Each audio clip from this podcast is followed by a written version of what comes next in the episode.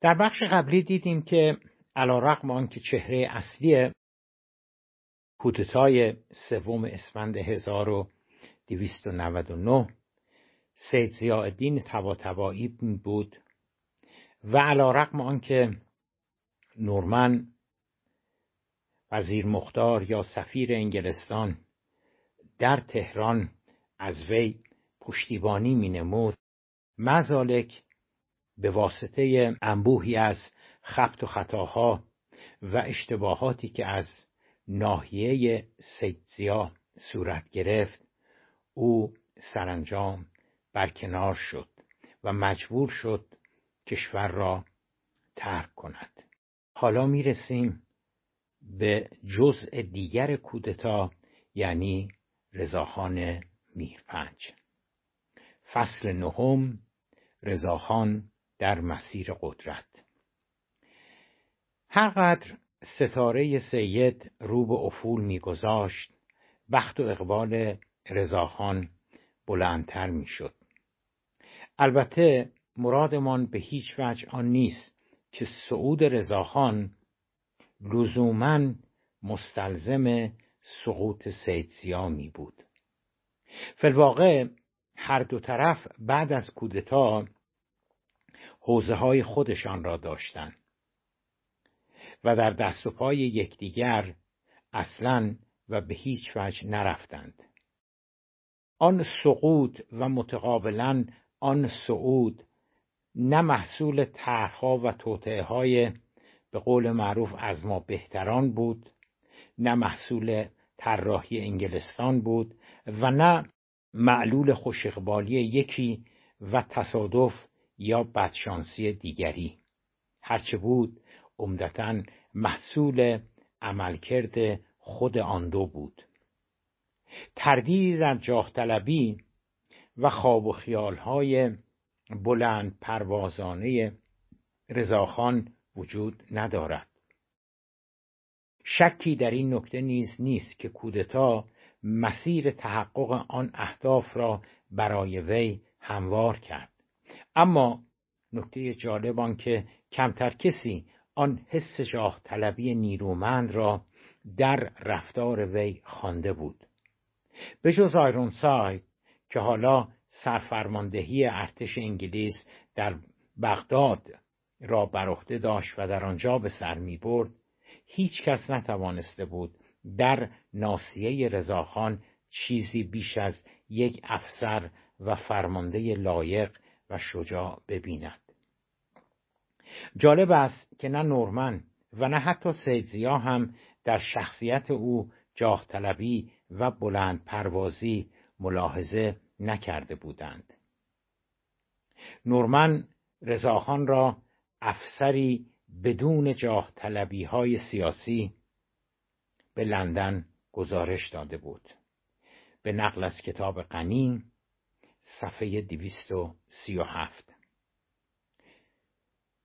نورمان همچنین ارزیابی کرده بود که رضاخان می‌داند که نمی‌تواند کشور را شخصا اداره کند و لذا او چاره جز پشتیبانی از سیدزیا ندارد.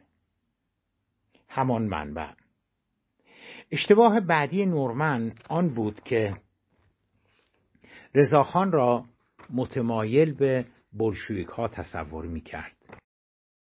او در گزارشی به وزارت خارجه انگلستان هشدار می دهد که رضاخان تمایلات بلشویکی دارد و در ادامه همان گزارش می نویسد که وزیر جنگ مدام با وزیر مختار روسیه تماس نزدیک دارند و خواستار کابینه مخالف منافع و مصالح ماست.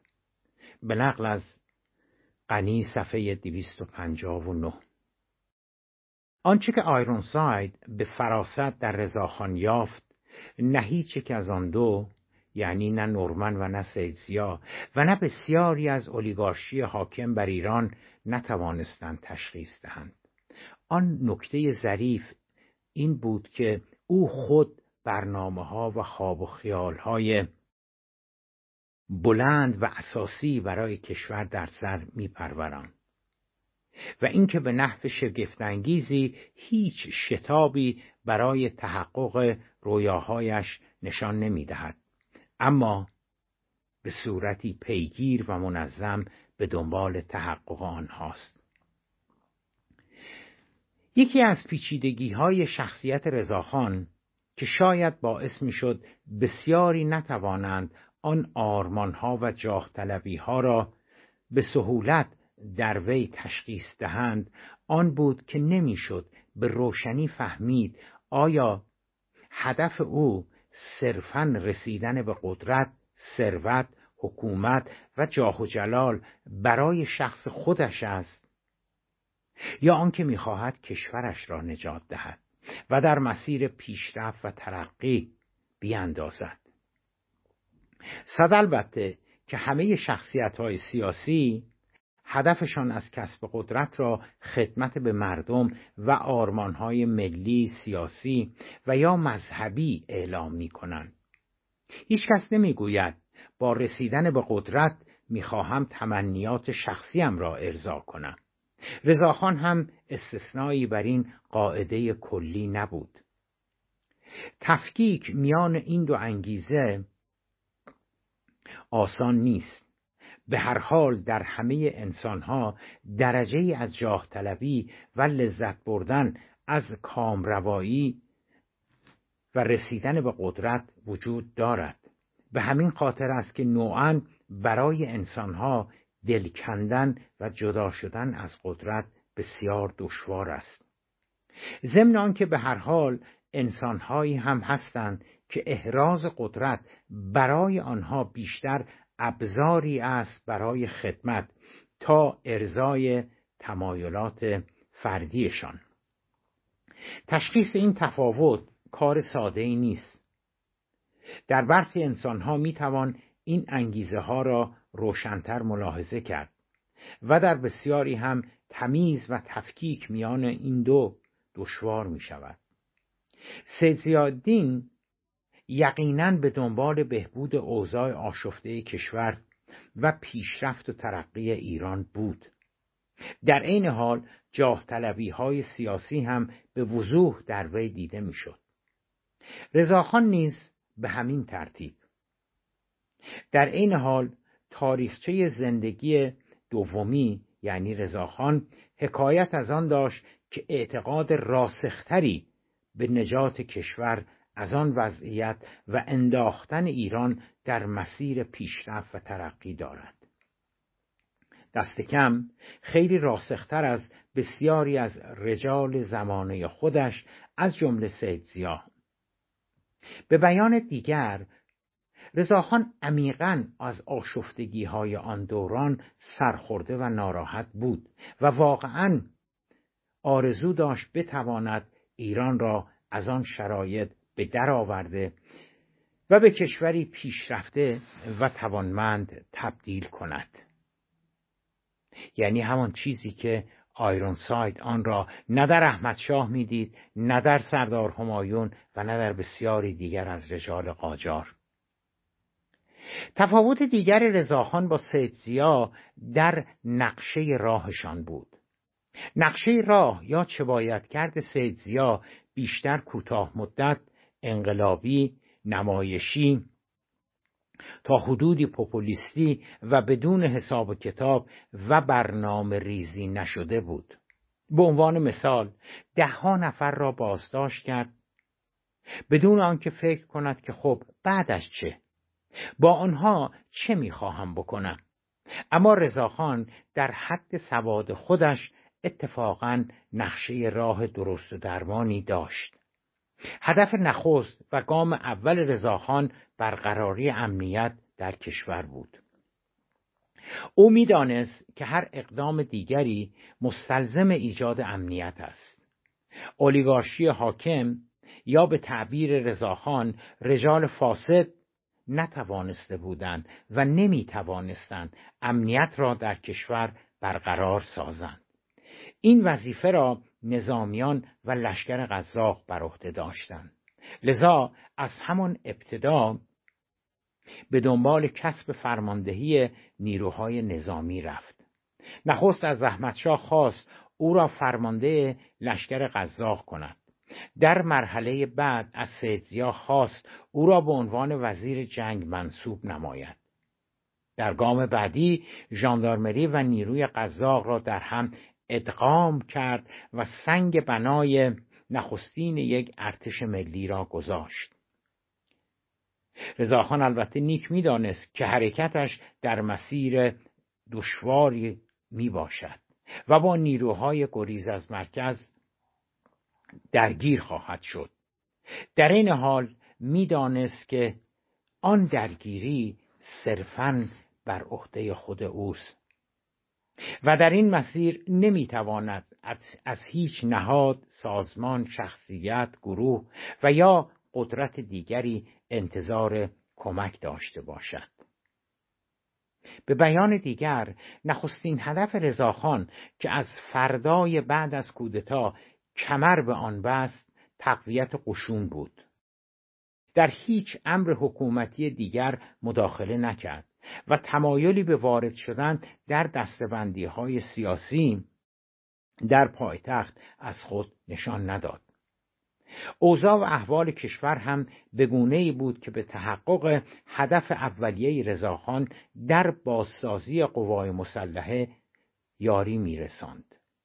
به هر حال همه در پایتخت متفق الرأی بودند که تهدید نیروهای گریز از مرکز از جنگلی ها و متحدان بلشویکشان گرفته تا دیگران بسیار جدی است. و بالاخص بعد از خروج نیروهای انگلستان از شمال کشور باید هرچه سریعتر مورد رسیدگی قرار بگیرد. در این حال این هم طبیعی بود که با نیرومندتر شدن قشون جایگاه رضاخان به عنوان فرمانده اصلی و واقعی نظامیان کشور منظما مستحکمتر می‌شد. به جز رضاخان بسیاری دیگر هم بر ضرورت تقویت و تجهیز نیروهای نظامی تأکید داشتند اما یک تفاوت مهم میان رضاخان و دیگران از جمله سیدزیا به چشم می‌خورد. رضاخان با حسی ناسیونالیستی و آمیخته به غرور ملی در مورد قوای مسلحه ایران صحبت می‌کرد و رفتار می‌کرد. او به جد معتقد بود فرماندهی این قوا باید در دست افسران ایرانی باشد و اساساً با حضور افسران خارجی به شدت مخالفت میورزید. او وجود فرماندهان خارجی را نوعی تحقیر و تضعیف نظامیان ایرانی می‌دانست. پیشتر دیدیم که به کرات با افسران و فرماندهان روسی لشکر قزاق درگیری پیدا کرده بود. بعدها که در نتیجه انقلاب اکتبر روسا فرماندهان روسی از کشور رفتند و جایشان را انگلیسی ها گرفتند رضاخان همچنان از حضور بیگانگان یعنی همان انگلیسی ها در لشکر قزاق ناخشنود بود. ممکن است بگوییم که وجود افسران انگلیسی مانع از به قدرت رسیدن و تسلط او بر لشکر قزاق می‌شد. اما به نظر می رسد مشکل فقط رقابت با افسران و فرماندهان انگلیسی نبود. بیش از جاه طلبی عنصری از ارق و غرور ملی هم در او وجود داشت که به واسطه آن رضاخان حضور و فرماندهی افسران اروپایی را در حقیقت نوعی تحقیر میانگاشت. مخالفت او با استخدام افسران انگلیسی بیش از آن که از نگرانی در مورد صعودش در پلکان ترقی ناشی شود از همان احساس ملیگرایانه ریشه می گرفت. کما اینکه بعد از خروج نیروهای انگلیسی معدود افسران خارجی باقی مانده در لشکر قزاق و یا ژاندارمری هیچ مانعی برای پیشرفت‌های نظامی او ایجاد نمی کردند. آنها هم همچون خاری در چشم وی بودند و یا رضاخان همچون خاری به آنها مینگریست. سرانجام نیز در اولین فرصتی که پیش آمد به خدمت تمامی افسران اروپایی در لشکر قزاق و ژاندارمری خاتمه داد. بعد از کودتا احراز سمت وزارت جنگ این فرصت را برای وی به وجود آورد تا آرزوی دیرینش را مبنی بر کنار گذاردن افسران خارجی از جمله انگلیسی ها تحقق ببخشد. نقل قول رضاخان از ابتدا با فرماندهی اجرایی افسران انگلیسی قویا مخالفت ورزیده بود. حالا به نظرش هنگام آن بود که به استخدام آنها هم پایان داده شود. عده زیادی از افسران ایرانی به تشویق رضاخان در همایشی به قرآن مجید سوگند خوردند که زیر دست افسران انگلیسی خدمت نکنند. به عنوان وزیر جنگ به سربازان دستور داد هیچ گونه تغییر و نوآوری در مشق و تمرینهای نظامی توسط افسران انگلیسی را نپذیرند و بازگشت به روش قدیمی روسی را خواستار شد. منظور از صدور این احکام و این دستورات تضعیف موقعیت و قدرت افسران انگلیسی در لشکر قزاق بود. اندکی بعد به خدمت کلونل سمایس و کلونل مادلستون ارشدترین افسران انگلیسی که در استخدام دولت ایران بودند نیز پایان بخشید. به نقل از کتاب غنی صفحه 239 آخرین تفاوت رضاخان با سید زیا داشتن حلقه از همپیمانان و یاران وفادار چیزی که سید زیا از فقدان آن رنج می برد به جز چند نفر اعضای کمیته آهن سید یاور و همپیمانی نداشت. در حالی که یک دوژین فرماندهان و افسران ارشد لشکر غذاق با تمام توان از رضاخان پشتیبانی می‌کردند.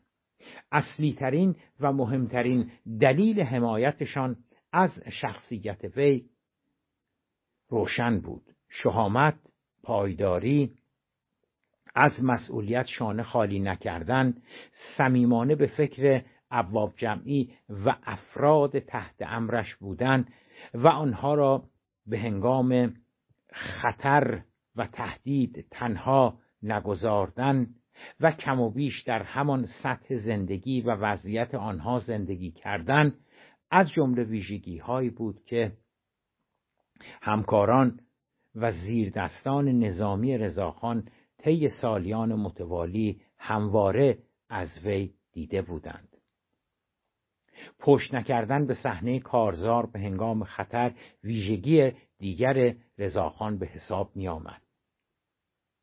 مجموعه این صفات موجب شده بودند که بسیاری از ابواب جمعی لشکر غذاق رضاخان را به چشم یک قهرمان یک اسوه و یک استوره ببینند و از ته دل پشتش بایستند و هرگز به فکر خیانت خنجر زدن از پشت به او و یا توانی با دیگران علیه وی نباشند.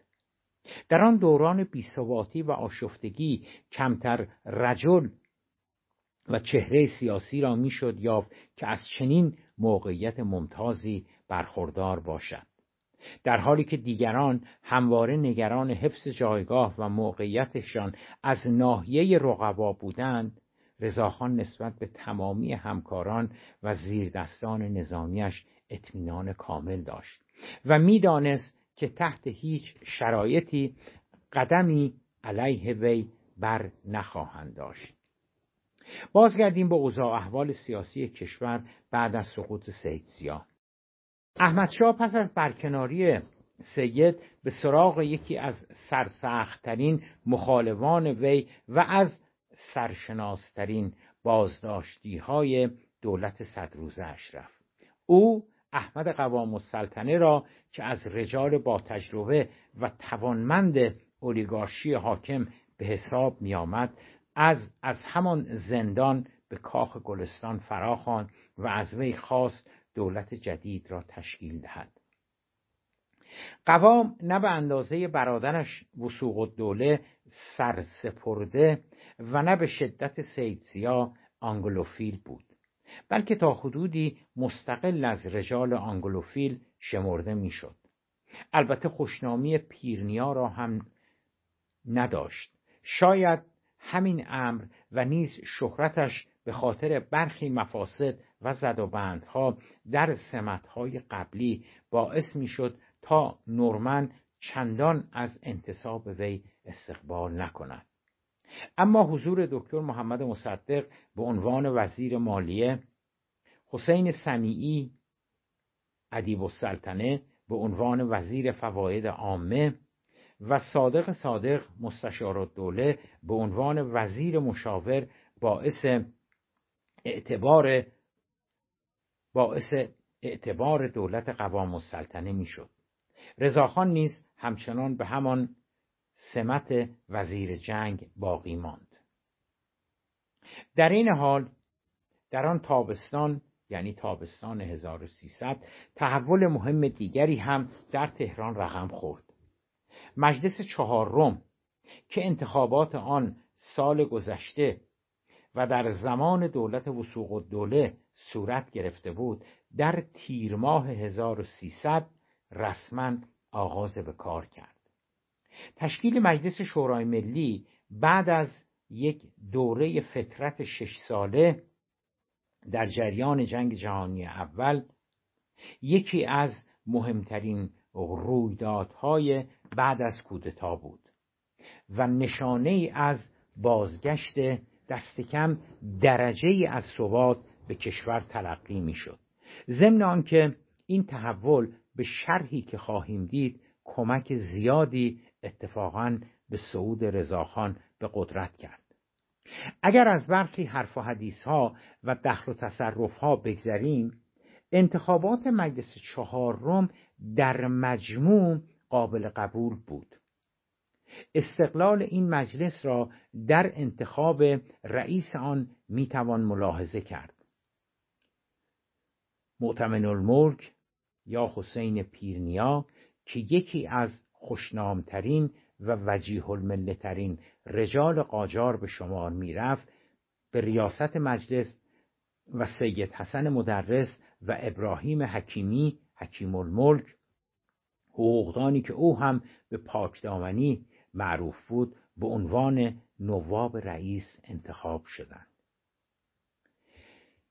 در کنار موفقیت های نظامی رضاخان که به آن خواهیم پرداخت مجلس چهارم نیز به سکویی برای ترقی سیاسی وی تبدیل شد.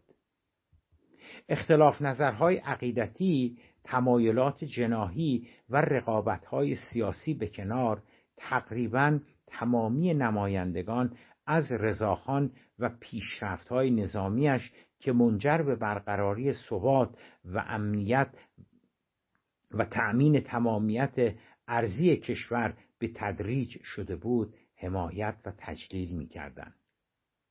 آنان فقط پیشرفت های وی را عج نمی نهادند بلکه در عمل و تا آنجا که در توان کشور بود بودجه و امکانات لازم در اختیار وزارت جنگ قرار می‌دادند.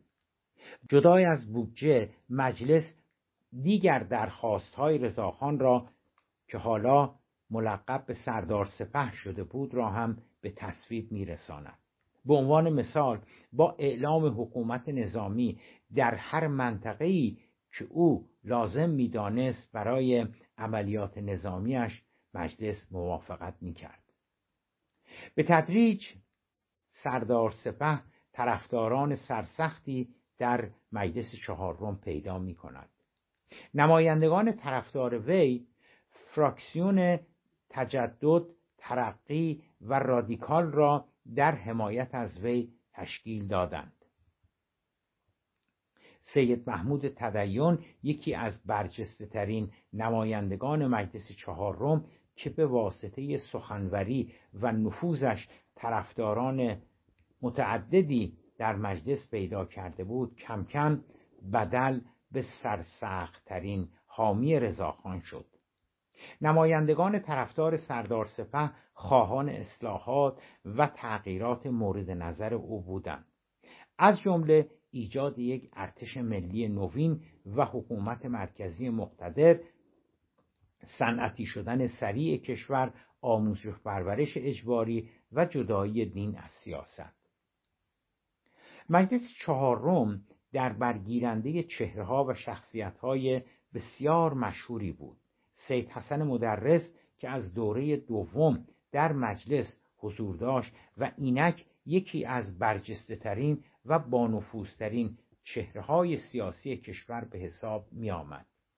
سلیمان میرزا اسکندری از جمله نخستین معماران فکری چپ و مروجان آراء سوسیالیستی در ایران که بعدها یکی از رهبران برجسته و معمر حزب توده ایران شد. شخصیت بانفوذ دیگر مجلس سید محمد صادق تباتبایی فرزند ارشد مرحوم آیت الله سید محمد تباتبایی مجتهد بزرگ پایتخت و یکی از دو رهبر اصلی نهزت مشروطه بود. عبدالحسین تیمورتاش سردار معظم که در روسیه درس خوانده و به تدریج از بانفوذترین رجال عصر بعد از کودتا شده بود. و بالاخره برادران پیرنیا حسن و حسین مشیر الدوله و معتمل الملک از مشروط خواهان وجیه المله که از احترام بالایی نزد افکار عمومی برخوردار بودند از جمله چهرهها و شخصیتهای شاخص مجلس چهارم به شمار می رفتن. از نظر فکری و موزگیری های سیاسی هم مجلس چهارم را باید به صورت کلی به همان دو جریان اصلی حاضر در مجلس دوم و سوم یعنی اعتدالیون و اجتماعیون یا میان روها و سکولارها و چپها تقسیم کرد.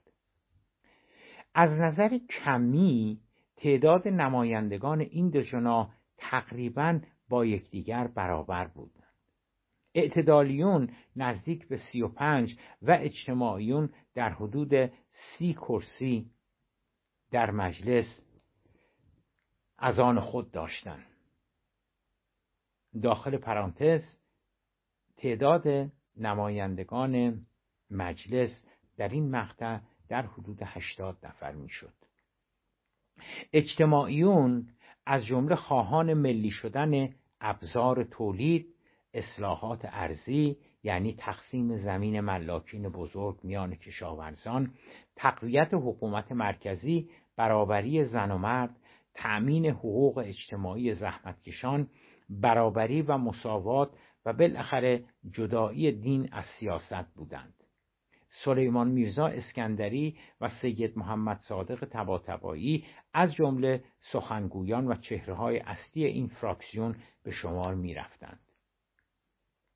اعتدالیون به تقویت قانون حمایت از تولید کنندگان کوچک حمایت از تجار و اصناف و احترام به شعائر دینی را در سرلوحه کار خود داشتند و سید حسن مدرس و عبدالحسین تیمورتاش از جمله برجسته ترین سخنگویان این فراکسیون به حساب می آمدن.